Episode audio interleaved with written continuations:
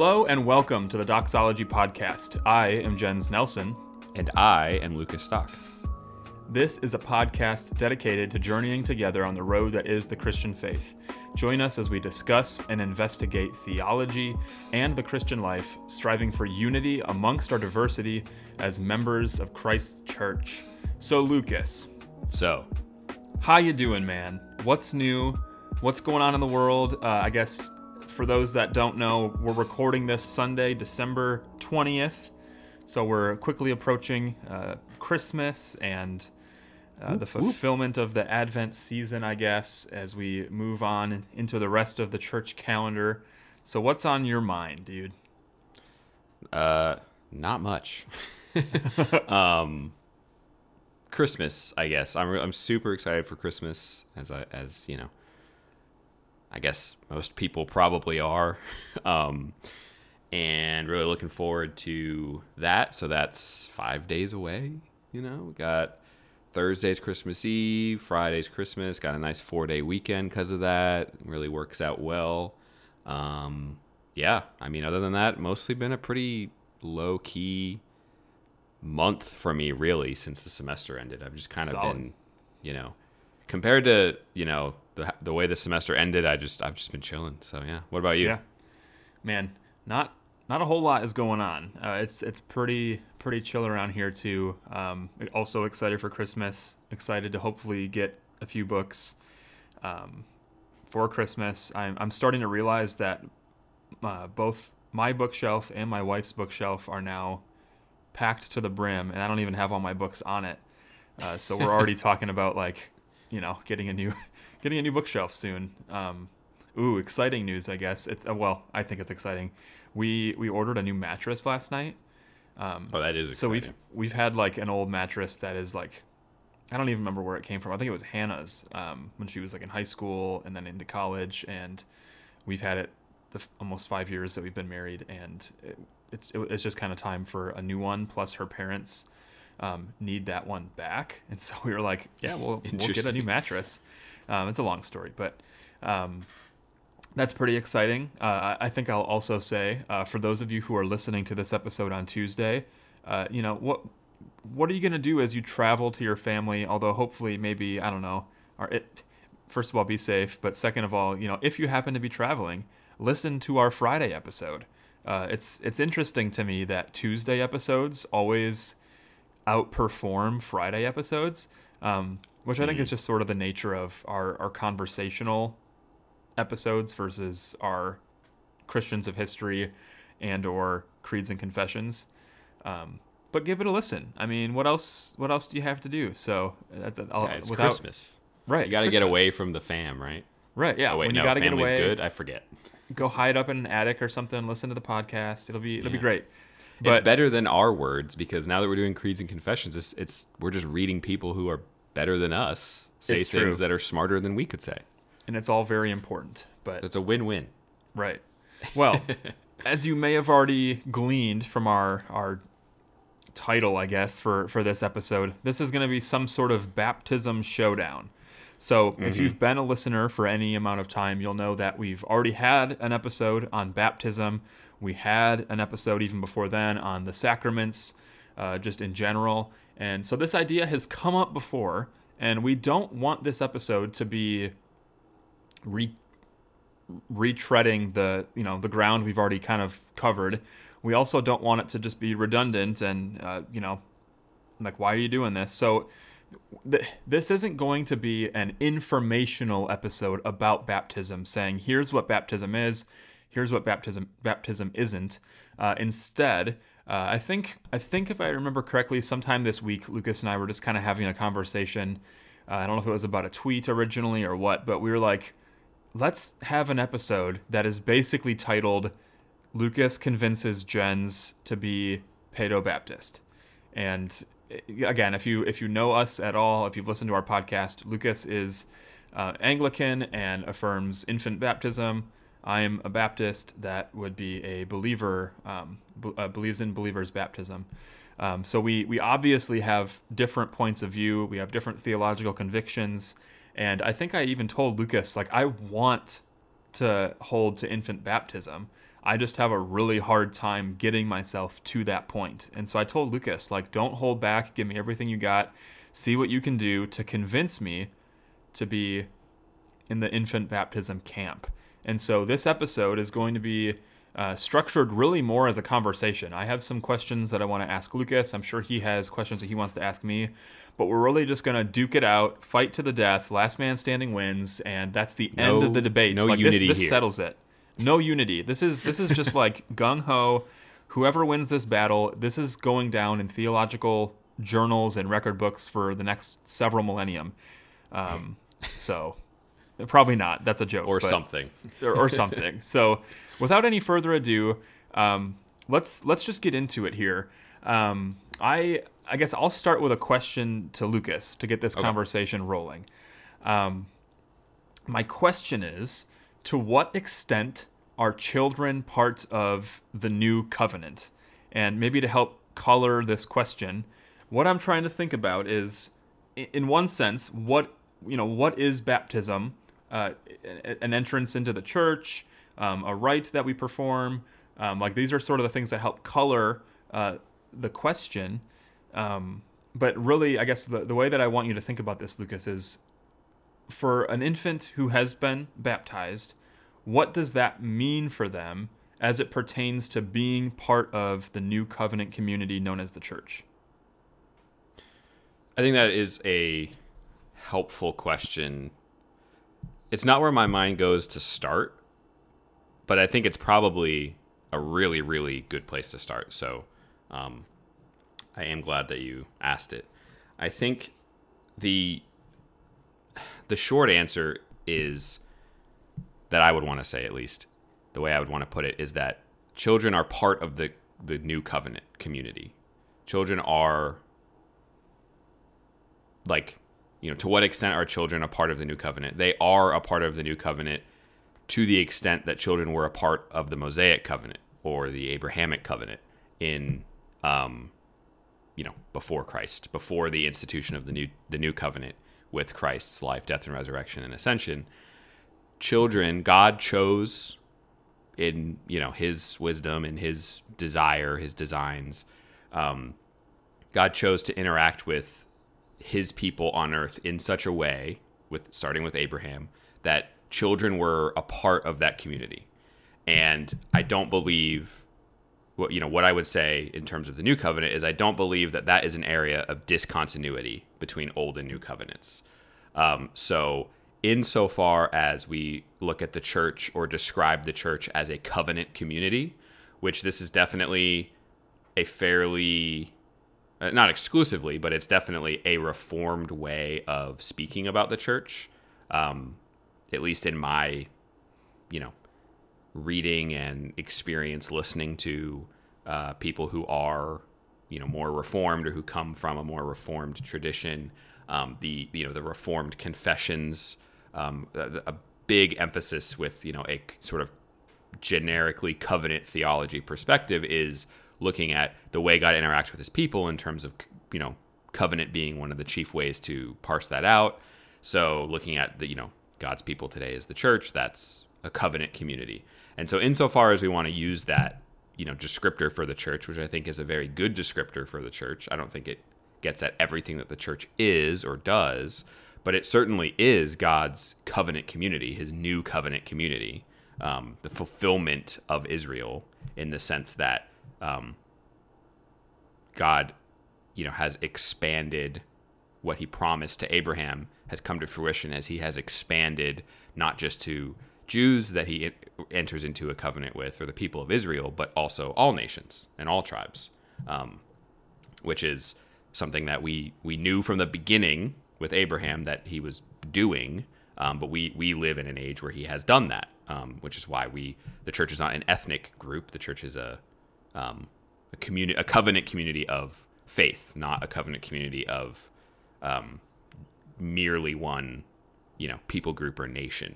Right. Um, which is not to say that Israel didn't have faith or that you know anything like that. Um, that's not what I'm saying at all. I'm just saying that um, ethnicity is no longer a marker for the people of God the way that it once was. Um, and I would turn to Galatians. There's no longer Jew nor Greek, Right, slave nor free male nor female to sort of back that up. Um, so, insofar as the church, the people of God, are a covenant community, a community gathered together under the new covenant with God. Um, children are a part of that in a way that is that is very similar to the way that uh, Hebrew children were a part of Abrahamic, the Abrahamic covenant. And um, to just kind of say this in a different way, question 129 of the ACNA's Catechism to be a Christian um, asks, why is it appropriate to baptize infants? And, and the answer is because it is a sign of God's promise that they are embraced in the covenant community of Christ's church. Those who, in faith and repentance, present infants to be baptized vow to raise them in the knowledge and fear of the Lord, with the expectation that they will one day profess full Christian faith as their own. Um, and then it cites uh, verses from Deuteronomy, Proverbs, Mark, and Acts. So um, the the role that a child plays in the covenant is not one of outsider or potential member, but it is the way it is the role of a infant or young member of the covenant community. So I don't know if that answers. I I think it answers your question. I think so. I, I, I want to press it a little bit further and answer with a follow up question. Um, so I'm going to first preface by reading Jeremiah 31 because it's Old Testament, Old Covenant, anticipating a new covenant. So I'm going to read Jeremiah 31, 31 through 34. And it says, Look, the days are coming. This is the Lord's declaration when I will make a new covenant with the house of Israel and with the house of Judah. This one will not be like the covenant I made with their ancestors on the day that I took them by the hand to lead them out of the land of Egypt. My covenant that they broke, even though I am their master. The Lord's declaration. Instead, this is the covenant I will make with the house of Israel after those days. The Lord's declaration. I will put my teaching within them and write it on their hearts. I will be their God, and they will be my people.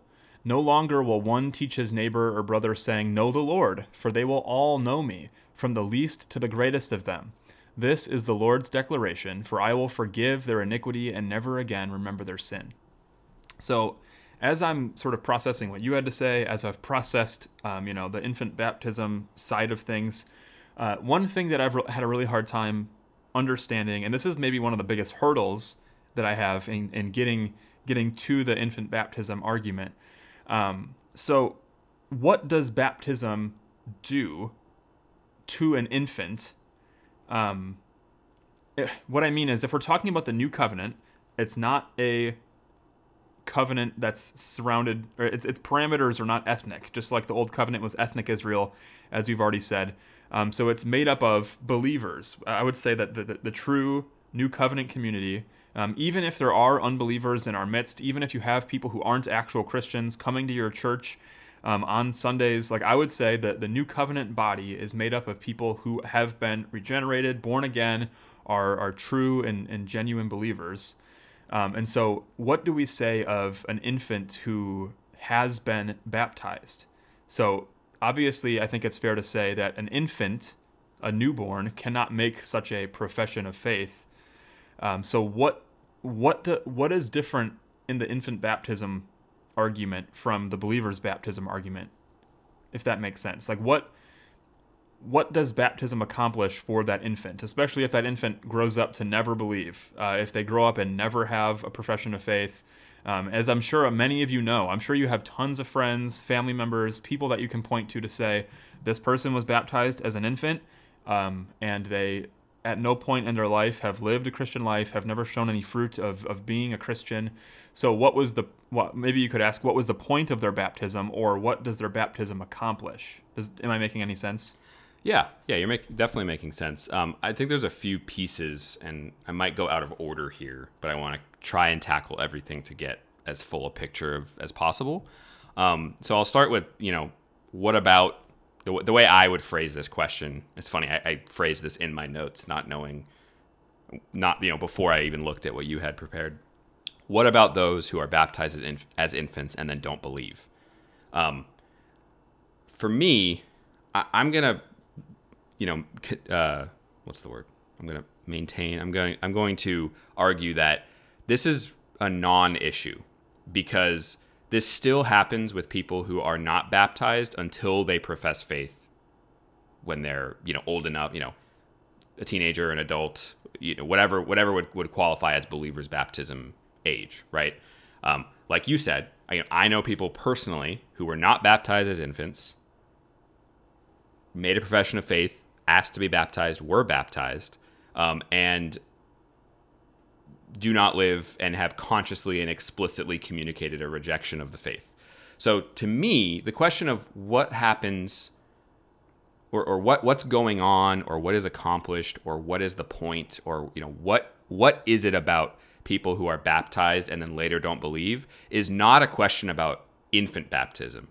It's a question about baptism and how do we relate baptism in general, regardless of the age, to later apostasy, lack of faith, um, and a rejection of of of Christ. Because I don't think you or anybody would say that only people who are baptized as infants later go on to reject the faith and people who are baptized as as adults or believers never fall away later so to me i don't think that that's actually a question that is directly pertinent to proving who should or shouldn't be baptized well that's as true, much as I, a, a broader question of what is going on when someone who receives baptism later falls away right and i understand i understand that like i, I, I get I get that there are people, regardless of age, that get baptized that prove to not be Christians. I guess what I'm trying to, what I'm, the question I really want to know is like, what, what is the efficacy, if that's the right word, of baptism in an infant? So mm-hmm. what I'm trying to say is, are we talking about baptismal regeneration, meaning that a person who has been baptized has been regenerated only later to fall away? Um, is is baptism in an infant a precursor um, to a baptism that happens later, but through the Spirit, not another washing, um, like an outward baptism. Um, I'm just trying to understand like why baptize an infant because you know I maybe maybe people who have grown up more broadly evangelical can can think of something like a baby dedication versus like an infant baptism. They're a very similar purpose, I think. Like it's a it's a parent who is committed to, I think, as you said, to raise a child in admonition and the fear of the Lord, to um, be a spiritual guide, um, the church also affirms that they will be an aid in in that mission of, of raising uh, a child. Um, so yeah, my, my question to you is like what I guess my original question was what is what is the point of baptizing an infant um, if especially if it isn't going to lead to something later. I guess I don't know. Well, I think it I think it does lead to something later. I think the the efficacy of baptism is exactly the right theological word for it, is the same no matter the age. The what baptism, what a valid baptism does is not dependent on our faith or our own decisions or our own actions or professions, regardless of our age. Um, what does, you know, I, have been spending some time recently in a variety of Protestant um, confessions of faith and catechisms on the question of baptism. Just not, not even related to this episode. It was just like a, a nice coincidence that it was the same week I was doing that, um, that we were preparing for this. But um, in my, you know, to, so what baptism communicates to an infant is the same thing that it communicates to an adult because infants are part of the covenant community, assuming that they are the, the, ch- the children of members of the covenant community. Um, I think that that's an important thing. Um, and all it, what, what was really interesting to me, you know, unsurprisingly, the Anglican 39 articles talk about um, regeneration in connection with baptism. Obviously, Rome and Eastern Orthodoxy, you know, being, you know, very rooted in ancient sources, talk about baptismal regeneration. Um, the Lutherans, even you know much more than the Anglicans, very big on baptismal regeneration in their confessions and catechisms um, and, and, their own theologizing. To my surprise, to my surprise, um, every reformed capital R reformed confession that I interacted with or have interacted with affirms that baptism communicates regeneration. Um, there's a there's a you know there's going to be nuance in how we want to interpret that and how the different traditions are going to interpret that. Um, but, you know, what I will say is if we go to the 1689 London Baptist Confession, we see that baptism to, is ordained by Christ to be unto the party baptized a sign of his fellowship with him in his death and resurrection, being ingrafted into him, remission of sins, giving up unto God through Jesus Christ to live and walk in newness of life. And I think that is a fine, outstanding explanation of baptism, full stop. Um, and I think that nobody would read that. No, no 1689 Baptist would read that and raise the question of where does faith fit into that.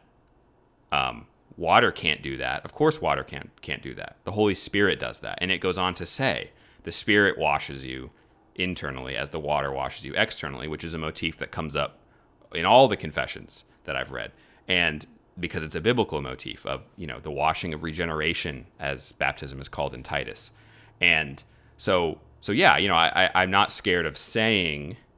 However, we want to parse this out is, is, is maybe a, a rabbit trail for another day. Um, that regeneration is a piece of baptism, and this goes this will get into some disagreements that we've already, you know, talked about that you and I personally have, as well as different strands of Christianity over what does it mean for someone to fall away from the faith? What does it mean for someone to be regenerated? Can someone be regenerated and then fall away? You know, like that kind of those questions come up here. You know, we don't necessarily need to dive into them. I don't, you know, I don't, I don't think we need to dive into them now. Um, but they definitely come up here. But I would say that what what what's happening in an infant baptism that's different than a baby dedication is that a child is receiving the holy sacrament instituted by Christ for ingrafting into his body, the church, in the in, in receiving the gifts um, of that community, the gifts that the Holy Spirit is going to be walking with this child in the expectation that he will uh, look back, you know, or you know, I guess I should be specific, he or she, um, which is part of the point of you know circumcision baptism, he or she will will look back and know you know, as Luther said, will return to their baptism. Their baptism is not something they did. Their baptism is not something that their parents did, or godparents did, or pastor, um, or, or community, or church. That's something that God did to them and for them. And it's a promise that God made that is true no matter what they decide to do with it later in life. And what they should do with it, and what in an ideal world everyone would do with it, is be able to look back and say, look at what God did, and I'm going to, in faith, receive that promise. It's not, you know, faith is not me grabbing something. Faith is simply me acknowledging something that God did as true and efficacious and uh, saving for me. That's what you know. That's what saving faith is. It's not me doing something that makes me saved. It's me receiving salvation. So I think I think again, hopefully I've answered you know what you're, yeah, you're getting bit. at. Well, I have I have a, I have a, a question that relates. Um, so th- there's a there's a sec there's a section I think like in Romans, if I'm remembering correctly, um, where basically Paul says, um, like, there are those who are we're not part of true Israel, but like we're in Israel. What I'm, what I'm trying to say is like because Israel because the old covenant was ethnic, um, it, revolved around a, a, nation of Israel, not everybody who was circumcised, not everybody who lived as a Jew within the nation of Israel was part of true Israel as a part of the believing community. There was, I'm sure, there are plenty of, of to use a anachronistic term, but like unregenerate Israel. Um, so, are we making a, a, correlation even within the church that that there are those who have received the sign of the covenant? So, in the old covenant, it was circumcision. In the new covenant, we're, we're talking about baptism. Could it be true that there are people who have received that sign who are not a part of the covenant community or the true Israel, the true church? If that makes sense. You're saying people have received circumcision or baptism but are not part of the community I'm as saying, in externally part of the community? No, no, no. I'm saying eternally. Gotcha. um, yeah. because okay, for example, Yeah, yeah. Let's just say there's a wicked king in in in, in Israel. I'm sure that that wicked king had been circumcised in his youth. Um, however, the life that he lived, the life that was, you know, I'm trying to think of like um, a king that was really wicked. Um, Jeroboam was he a good one or a bad one? I don't remember. I, But like I can't remember. Ahaz. I don't know. Think of the wicked kings in Israel after Mm-hmm. David, before the the intertestamental period. Um, I'm sure it'd be safe to say that those are people who are not in Abraham's bosom or in the life to come, um, so to speak, because of the wickedness in which they lived their lives on earth. So, in one sense, they were a part of the community. They had a very, especially the kings, had a huge responsibility, um, yet did not live in light of the reality that had been communicated to them. So, is the true same or similar to baptism that there are people who can receive the sign of the covenant, who externally can appear to be a part of that community, who later in life show to not have actually truly been a part of that community? Yes. And I think this goes back to what I said before. This is true regardless of the age that you practice baptism, or, you know, age or stage or whatever. Um, and be- because there are adults who get baptized who apostatize. You know, what do we do with that? It's the same question. Um, I, I think that you cannot look at the old covenant and say, oh, well, that king was a sinner. He, he rejected the Lord. He had no faith in Yahweh. Um, he was not saved. He was not part of Israel.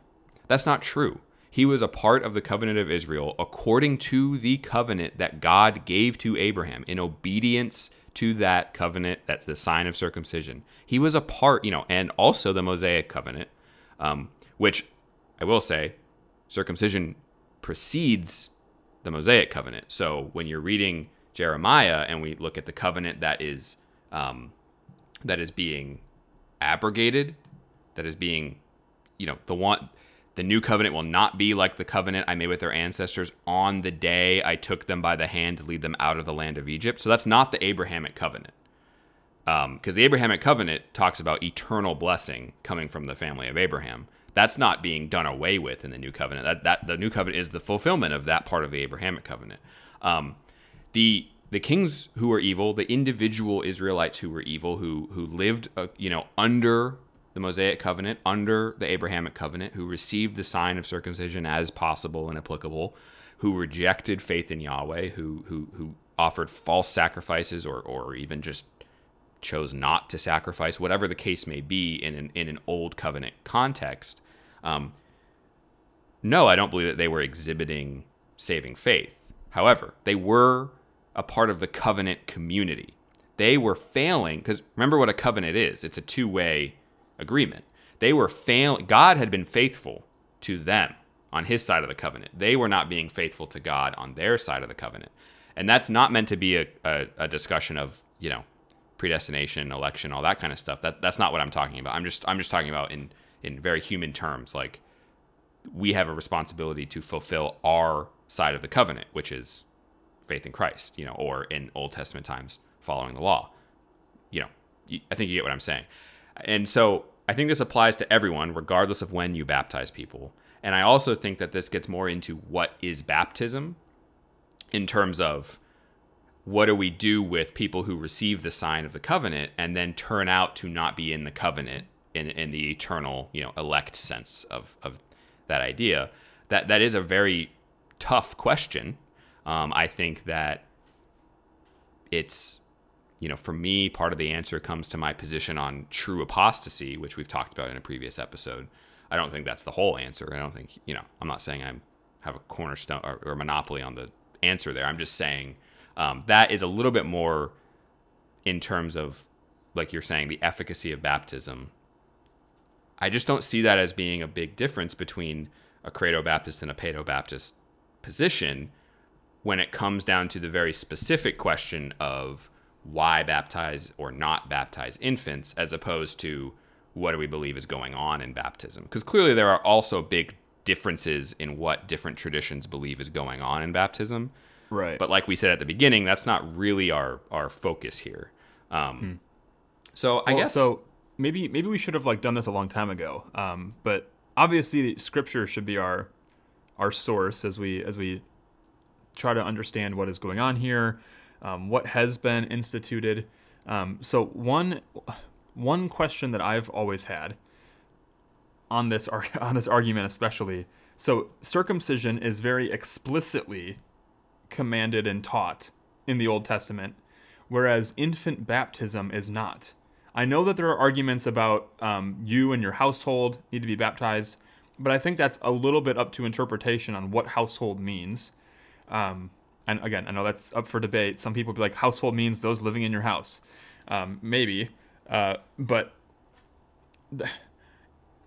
I guess one of my one of my very difficult maybe it's difficult to answer but why so if if we're saying that there's a correlation or some some people might say a one to one of circumcision to baptism why would there which i would not be, say right to, I, to I agree so maybe maybe even if there's just correlation why would there not be especially if baptism is so much more important because it's not just to the males it's to men, it's to women, it's to the believers, it's part of a new covenant, a better covenant. Why would there not be an explicit command in the New Testament regarding infant baptism? Because there's plenty, plenty. All you have to do is look up the word baptism. There's plenty of examples of like teaching, um, people talking about the importance of it, what it means. Like, why was there, why, was it just assumed like so in the mind like when paul was writing when when matthew mark luke and john when all these people were sitting down to write their letters or their gospels was there just an assumption that like the reader's going to understand because of the old covenant that like this new sign is going to be just kind of treat it the same way um, would it have been something that was taught by word of mouth and then passed along by the apostles to the church fathers and then um, goes along through church history. Um, and, and I'm going to point real quick to to Acts 16 because I think it's one that that will come up often. Um, this is 31 through 34. It says, "They said, believe in the Lord Jesus, and you will be saved, you and your household." And they spoke the word of the Lord to him, along with everyone in his house. He took them the same hour of the night and washed their wounds. Right away, he and all his family were baptized. Okay, so there's there's an example of of somebody, of, of a guy, him and his family are baptized. He brought them into his house, set a meal before them, bef- set a meal before them, and rejoiced because he had come to believe in God with his entire household. So I know people will point to this as an example of like, look, this person and his entire household were baptized. But I'm also kind of hung up on the whole part about belief there's a there's a strong emphasis here. It's the, the word belief or believed is mentioned a couple times in this text. Um, it, it, I'm trying to find it again here. Um, so at 32, they spoke the word of the Lord to him along with everyone in his house. So these people have heard the word of the Lord. They have heard something. They have believed something about this word of the Lord. Um, and after he brought them into the house, they, they ate a meal and they rejoice because he had come to believe in God with his entire household. So to me, it seems like this is an example of repent, believe, be baptized. That's something that I think comes up time and time again as almost like an equation um, for for these these new believer these new believers who are becoming part of this covenant community. Um, so in maybe my question is another follow up question, but what is the what is the relation between belief and baptism? Yeah. So really quick, because this is just I think a, a shorter one why is there no explicit command to apply baptism to infants if there is an explicit command to apply circumcision to infants? Um, the first believers were Jewish, so they would have had an understanding that the covenant includes the, the infant offspring of of the people of God. Um, so I do think there is an element. It doesn't it doesn't account for everything, but I do think there is a certain level of that's the that's the default that the the initial, not the Gentiles necessarily, that's different, but the initial Jewish believers, um, which were the first believers, and they were the apostles, um, or uh, the apostles were Jews. So the that is, I would say, the default um, position that they're coming from. Whether that, that doesn't prove it right or wrong, but that is the default that they're coming from. So I do think the lack of an explicit explanation can somewhat be connected with that level of assumption that things are going to continue unless you know continue as they have been unless God tells us otherwise. Can I interject real quick? Of course. I just have a, just to clarify before it gets too far.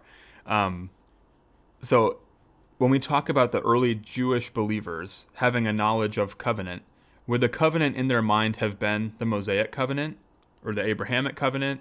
Because what I I'm think- trying to say is like, why would my, I'm wondering why there would be an assumption that there would be a continuation of the same things for the early church. Why Like, would there? like, in a new covenant? Like I feel like you because it functions different. Like, the, the the covenants are different. So I, th- I I would think that. Even even if there are similarities, that there should at least be clarification on teaching. Because I mean, think about all the t- all the times in which like they had to teach that no, you don't have to first get circumcised to be a Christian. So there had to be even be a clarification on the act, the act of circumcision. Sure. So I'm I'm curious why there would have been like an expectation that now this new sign of baptism functions the same way that circumcision functioned, if that makes sense. Well, if we want to ask, so there is teaching that that baptism and circumcision circumcision are to be linked, and it's straight from Paul in Colossians. Um, he call, he says that the circumcision of Christ is baptism. You were circumcised with a circumcision made without hands, by putting off the body of the flesh, by the circumcision of Christ, having been buried with him in baptism, in which, baptism, the circumcision of Christ, you were also raised with him through faith in the powerful working of God. So there is a link. Whatever we want to do with that, that that is an an unquestionable, I think, biblical position to say that that they both function as signs of the covenant. That that's not something that I think is really up for debate. How much you can identify them is a little bit more up for debate for sure. Um, but there is a link. They are the sign of the covenant. They are the the the you know they you know the this is you know we could term them both sacraments of initiation, right? Um, however, there's I, I guess the question would be there's continuity between covenants and discontinuity. They're not the same covenant, but but they are a covenant from the same God. So if God's going to change his MO of, of how he relates to children, they are no longer part of the community who receive the sign. Um, I could just throw the question back to you why would he not tell us that that's what he's doing? And we could go back and forth forever. I'm not interested in doing that. But there, there's no explicit um, command to baptize infants. There's no explicit command to not baptize infants. And if it was such a big deal, wouldn't somebody have thought we need to tell people about this?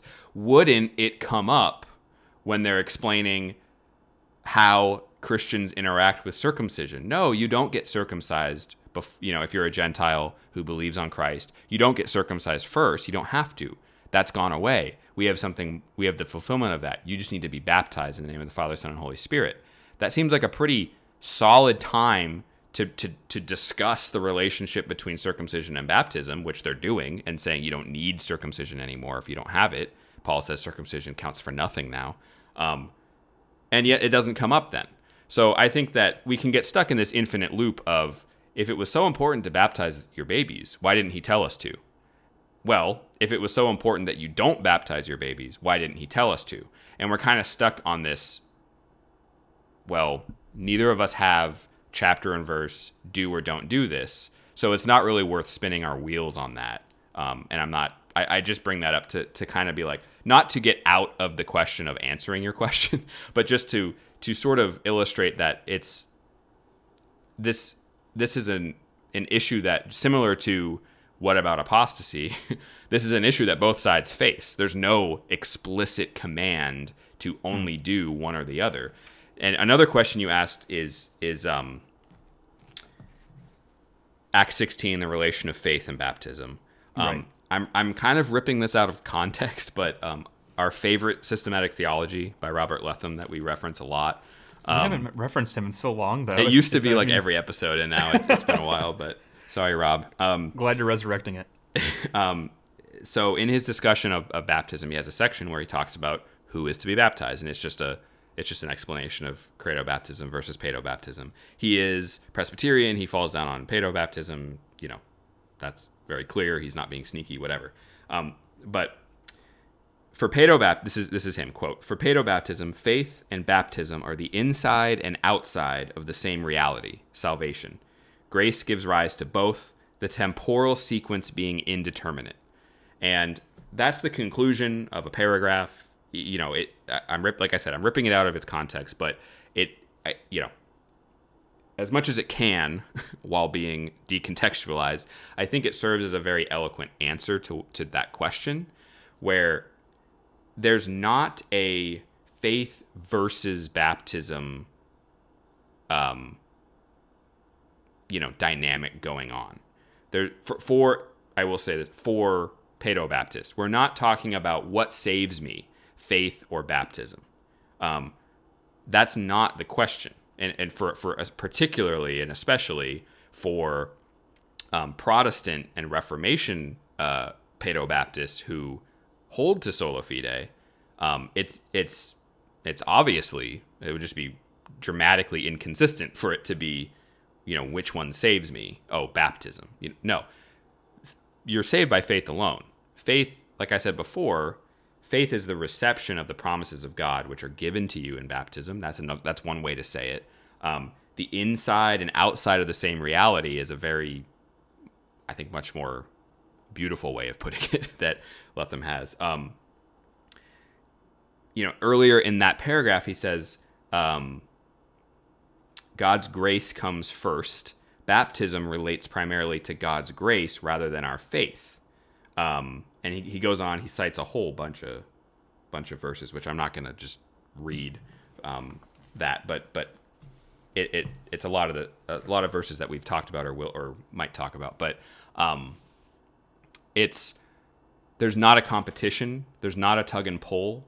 Um, to say that he rejoiced because he believed is not to somehow minimize, to say or minimize what was just said about him being baptized, and to to highlight or to say that he was baptized is not to somehow minimize or go against what's what comes next that he believed. Um, what's interesting, you know, if we're just talking like lit, from a literary perspective, baptism comes first in that story. Um, you know, the rejoice of his belief uh, is not divorced from his baptism. You know what I mean? Um, it, it it's not something that is pitted against each other, is what I'm trying to say. So I, I would not disagree at all. You know, I, I couldn't because the verse says this, but but even if I wanted to, I would have no interest in disagreeing with the idea that um, that man and his family were, were saved by faith in Christ because that's how we're saved. That is not a contradictory statement to those children or, or all of them. I'm not even going to forget children. Um, that, that that that man and his family were saved by baptism. And how can I say that? The the Bible says that. Peter tells us that baptism saves us. And again, this is a question of what is baptism that we're not going to unpack everything right now. But how can Peter, inspired by the Holy Spirit, say baptism now saves you if that statement contradicts salvation by faith alone, which is so abundantly clearly the teaching of the New Testament, I mean, the, both Testaments. Um, and what I would say is he can say that inspired by the Holy Spirit because it's not a contradiction. It's, once again, the inside and outside of the same reality. God's work of salva- of saving his people. Um, okay. And there's there's I mean I'm sure there's like a million more things to be said there.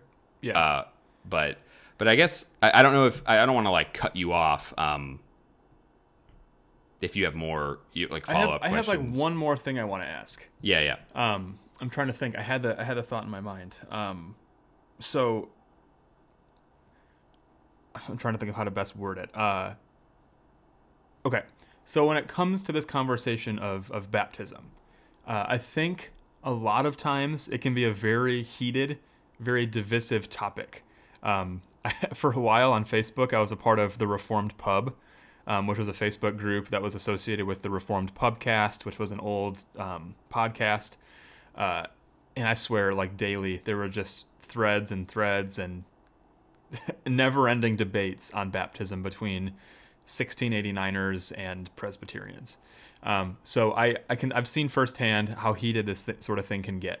Um, I hope that the listener has not seen anything heated in this conversation. I hope that this conversation has been a, a model, or at least a, a dim model of what it looks like to have a charitable, just casual conversation between brothers.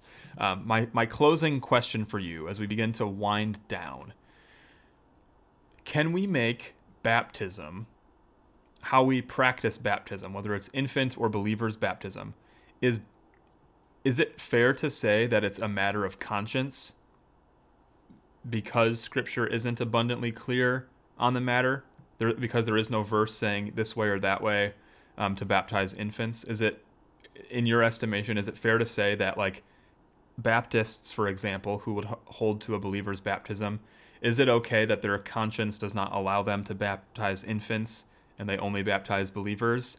Or would you be under the, the persuasion um, that Baptists are in error and thus need to change their viewpoint maybe over time or immediately or maybe you don't want to answer it and that's fine i'm just i'm just trying to think like because th- we've had this conversation by me and you i mean we've had this before but the church at large has had this conversation obviously for hundreds of years um, maybe not thousands of years maybe not as long as the church has existed obviously for me as a baptist church history, in a sense, is against me. I don't have uh, the same. I can't point to church history as an example of look how long we only practice believers' baptism, because most of church history would have been believing in and affirming an infant baptism. Um, but I think it's still fair to say that this conversation has been going on for a long time. Very wise and educated people, much smarter, more intelligent than me, that can really dig into the meaning of these words, the Greek, the Hebrew, um, biblical scholars who even differ in debate. And like, you know, there are some people who I really respect who are infant Baptists, if that's the right way to refer I like them. it. We should. We yeah, should, infant Baptists, We should start using it. and then it. there's believer believers Baptists. Um, so like, what, what? Yeah, what's your answer to that question that I posed? Is it is this a matter of conscience, or should we look at this as something that Scripture does teach pretty clearly?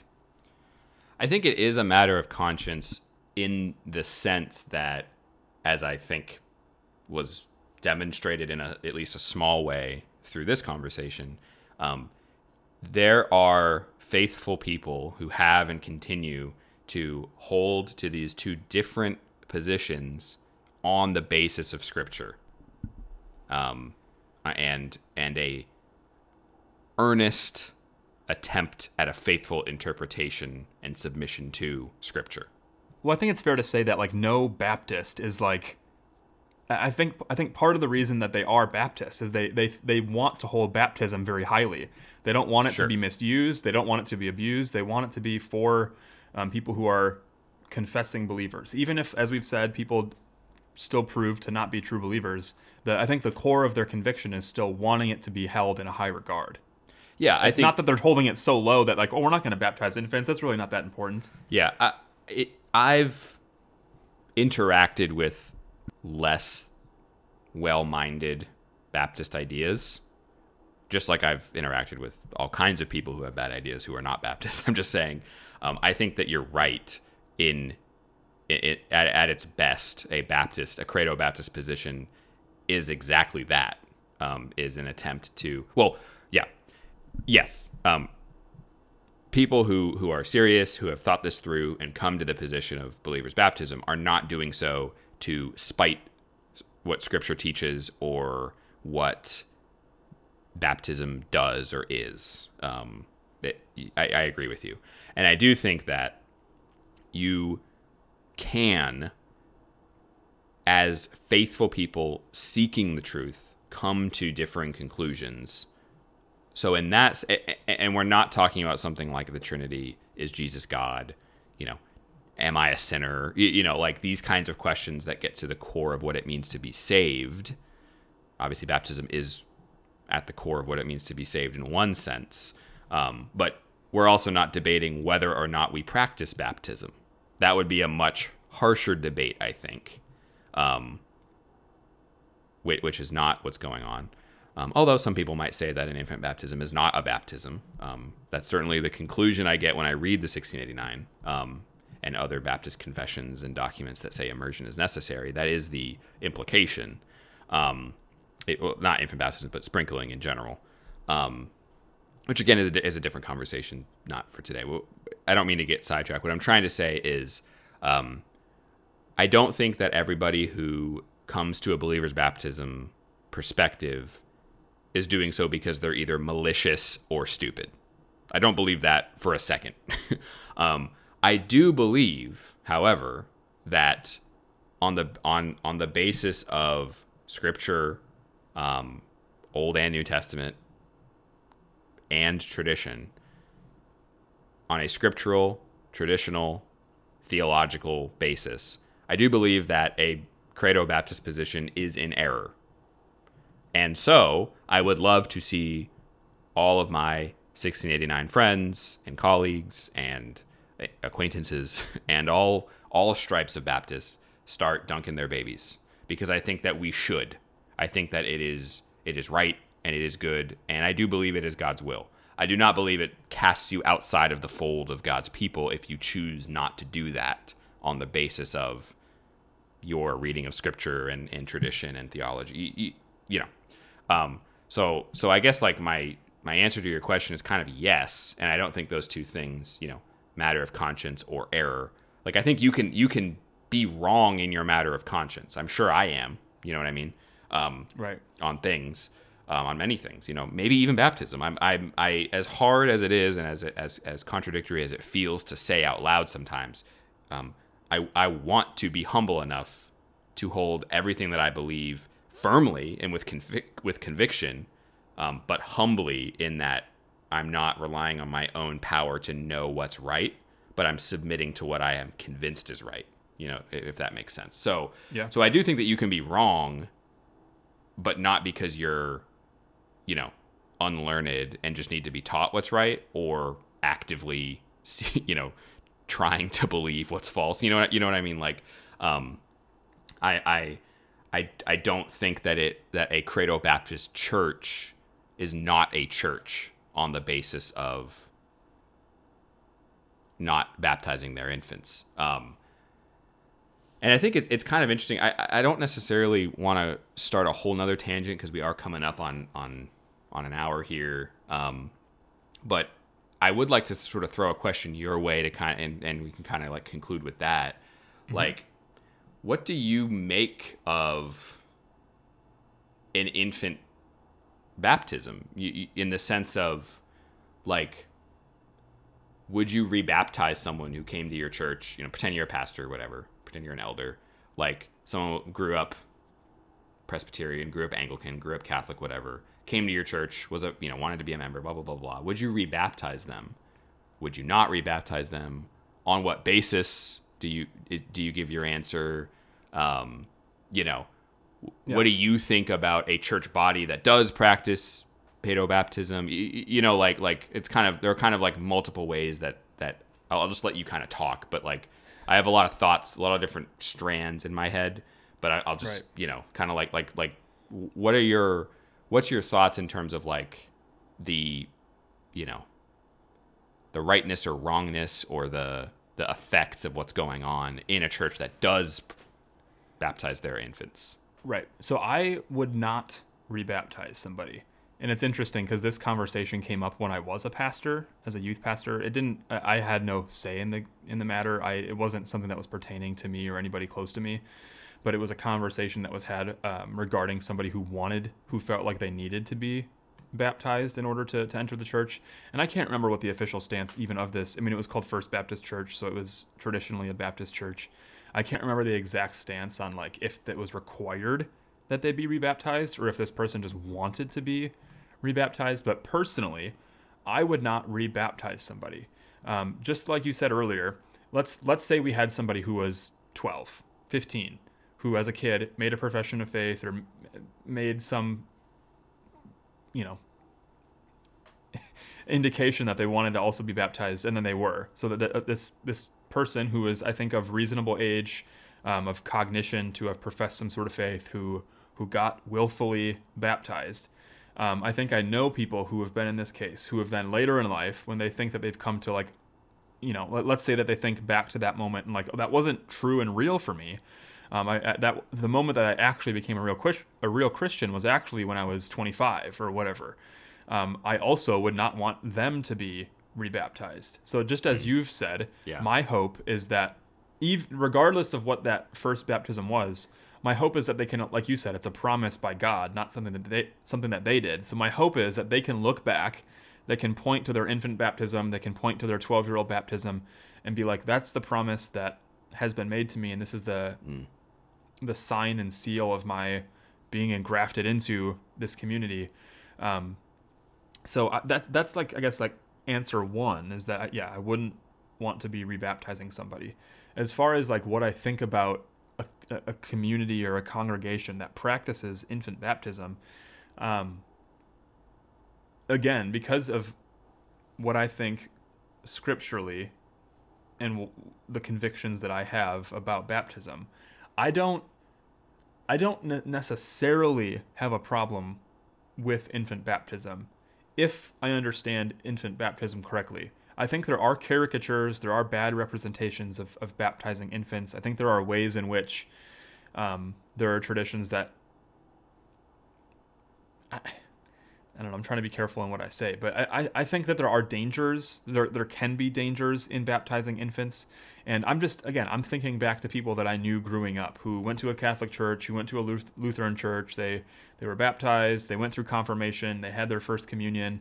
Um, but like it meant nothing other than the fact that like it was another thing that they did like i went to boy scouts i went to football practice so i went to confirmation I, you know so part of it does come down to what is baptism what does baptism mean for a person living in light of the reality of baptism um but i I I guess I have more of a problem with people who would teach that baptism in some way would be salvific or necessary to salvation. Um, So what do you do with what do you do with Peter saying it is? Well, I, I don't so I, I don't think that that's what he is saying, in the sense that like someone who is dunked or sprinkled in that moment that does not save them. Well, I don't think he's saying that either, but I think he is saying it's salvific. I think Jesus says those who believe and are baptized will be saved. In Mark in Mark 16. Right. Again, I guess I'm thinking of somebody who's just been baptized, mm-hmm. Apart Sure. from believed and be baptized, or if there's any sort of faith. And that, Maybe that this would, is getting I into the nitty gritty Yeah. nuance of Right, the yeah. conversation. That's fair. It- I would, I would. right. That's where I would point back to what Letham's talking about, where he talks about the inside and outside. You know, the inward and the outward grace, the, the inward spiritual grace and the outward external sign. You know, like I think I think that those questions are answerable, but I do think you're right that not everybody answers them faithfully. Right, and Uh, it's there's there's there's a lot to be said on all the different sides from all the different competing theological convictions, and um, I don't know. There there's definitely a lot for me to to think about and to to digest after this conversation because I think there've been things that have been said that have been helpful, clarifying. Um, other things that are still tripping me up. So like I'll just say I have not been swayed fully to your persuasion. Um, Shocker. Still going to be sitting in the camp that I found myself in. Brandon Smith, if you are listening, I mean, I didn't really give it my all, and I really didn't even intend to try to sway Lukas. So I'll still chisel away at his uh, his arguments. But um, yeah, I guess I don't know. This is this is maybe a good place to wrap up the conversation. Maybe the listener feels a little bit uncomfortable not having like a resolution. I don't know if we had one or not. Um, there maybe there wasn't ever supposed to be one. Um, but I think more than anything, this is a really cool conversation. It's one that ought to be had. It's one that needs to be had with humility, um, with grace, with um, brotherly affection. Like it, sh- I don't think it's always a very good practice to have these conversations over social media. Um, You can't hear inflection, you can't hear tone. You have 240 characters or whatever if you're on Twitter, or you have to have like 15 threads going, and you're like, no one wants to read that.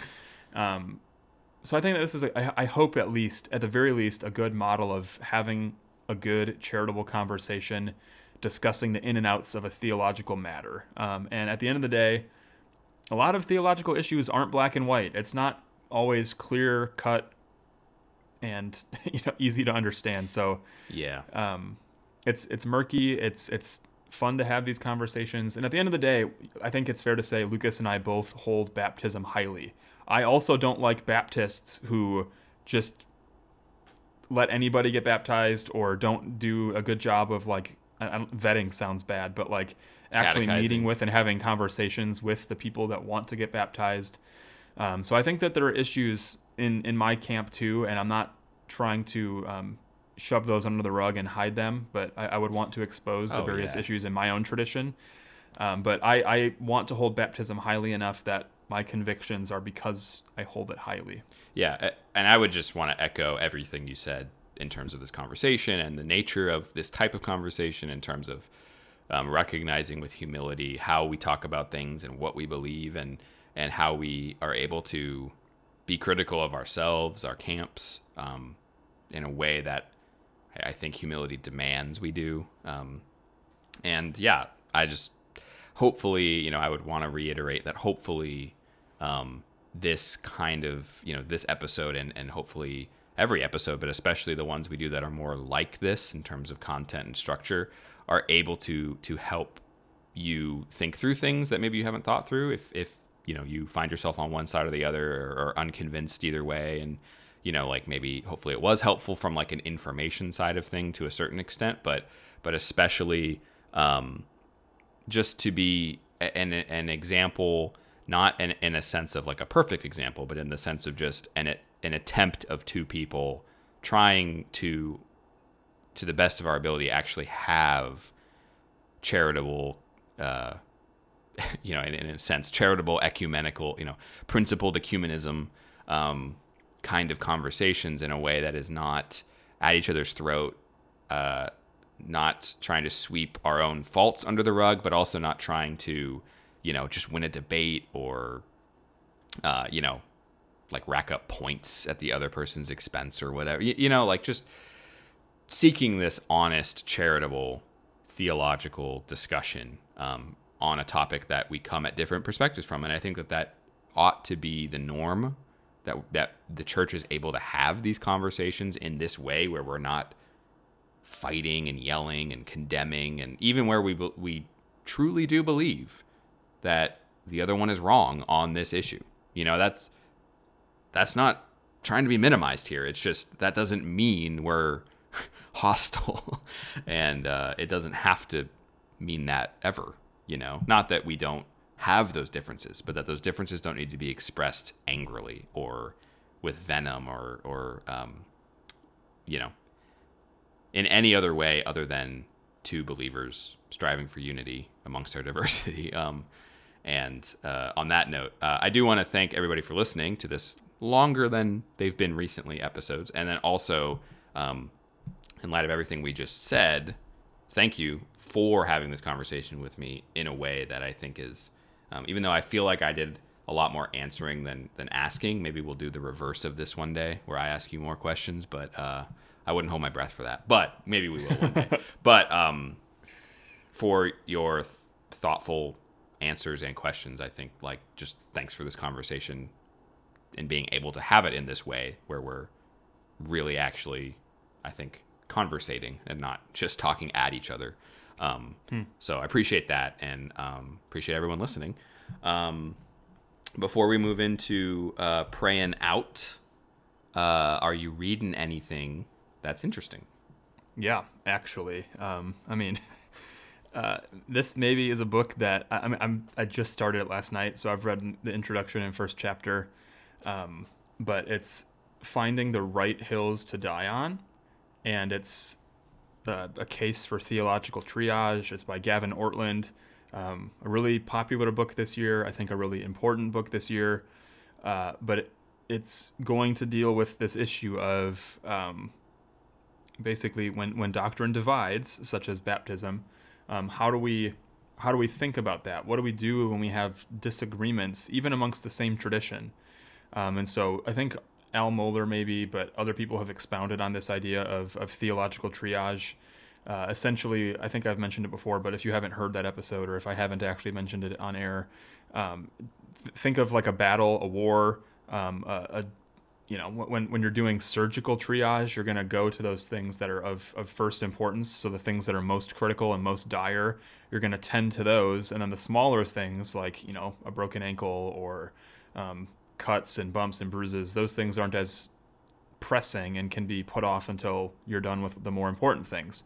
Um, so in a, in a similar way, theologically, um, there are these matters of, of first importance. There are these matters of um, life and death, really, spiritual life and death. Um, so, talking about um, Trinity, um, incarnation, stuff like that. But then there are also lesser import. Well, there are, there are less important doctrines. That's not to say that they're not important.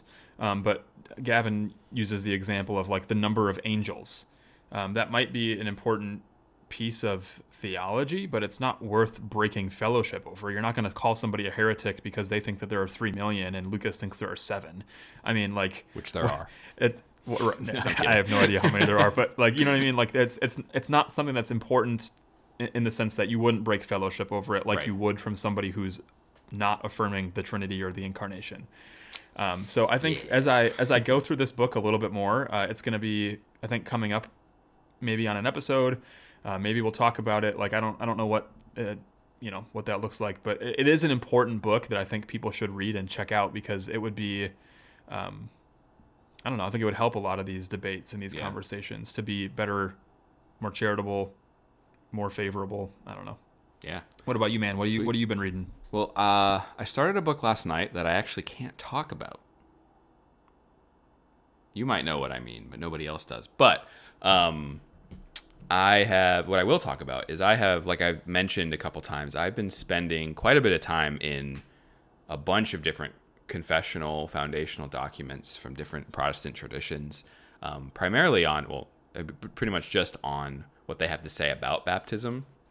But I mean, in doing so, I've I've inter- I've been interacting with documents that I've never, some I had read before, some that I had read many times, and others that I had never even opened up before. So um, you know, I got like the the Belgic Confession, um, the Schleitheim art, uh, Schleitheim articles or confession, the Anabaptists uh, in Germany, um, Augsburg Confession, 39 articles, 1689, Westminster, larger, shorter, uh, Orthodox Catechism, uh, Keach's Catechism, like all these different um, documents that I've just been sort of perusing and sort of breaking up what it is they have to say, comparing, contrasting, and it's just been it's been super interesting. Like I, I don't know if I will at least anytime soon do this, but um, I would highly recommend like just sitting down with a with a bunch of different confessions from different traditions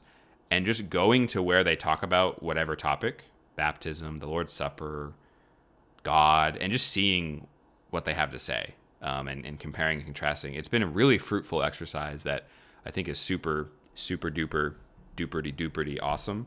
And one tool that has been super helpful with me, not not sponsored, but I wish, is um, Crossway's ESV with creeds and confessions is a super cool ESV that that just in the back has a bunch of creeds and confessions as it says on the box. Um, and it's a it's a really really awesome tool to just have, you know, right there in your Bible, you know, at your fingertips in easy to read font, um, a bunch of these different confessions and creeds that come from all different corners of the Protestant world. Um, so um, that's kind of what I've been doing, spending most of my reading time in, um, which is not one thing, but a bunch of things. But I've been been really enjoying it. So um, thanks again for listening. I'm to pray us out. I'm to uh, use from the 2019 Book of Common Prayer, um, a prayer for candidates for baptism. That's part of the baptismal service. Please know I am not a priest. I am not baptizing. I'm simply reading this prayer because it's relevant. this is not part of a service. um, Almighty and everlasting Father, in your great mercy you saved Noah and his family in the ark from the destruction of the flood, prefiguring the sacrament of holy baptism. Look mercifully upon these your servants, wash and sanctify them through your Holy Spirit, that they may be delivered from destruction and received into the ark of Christ's church. And being steadfast in faith, joyful through hope, and rooted in love, they may pass through the turbulent floods of this troublesome world and come into the land of everlasting life through Jesus Christ our Lord. Amen. Amen.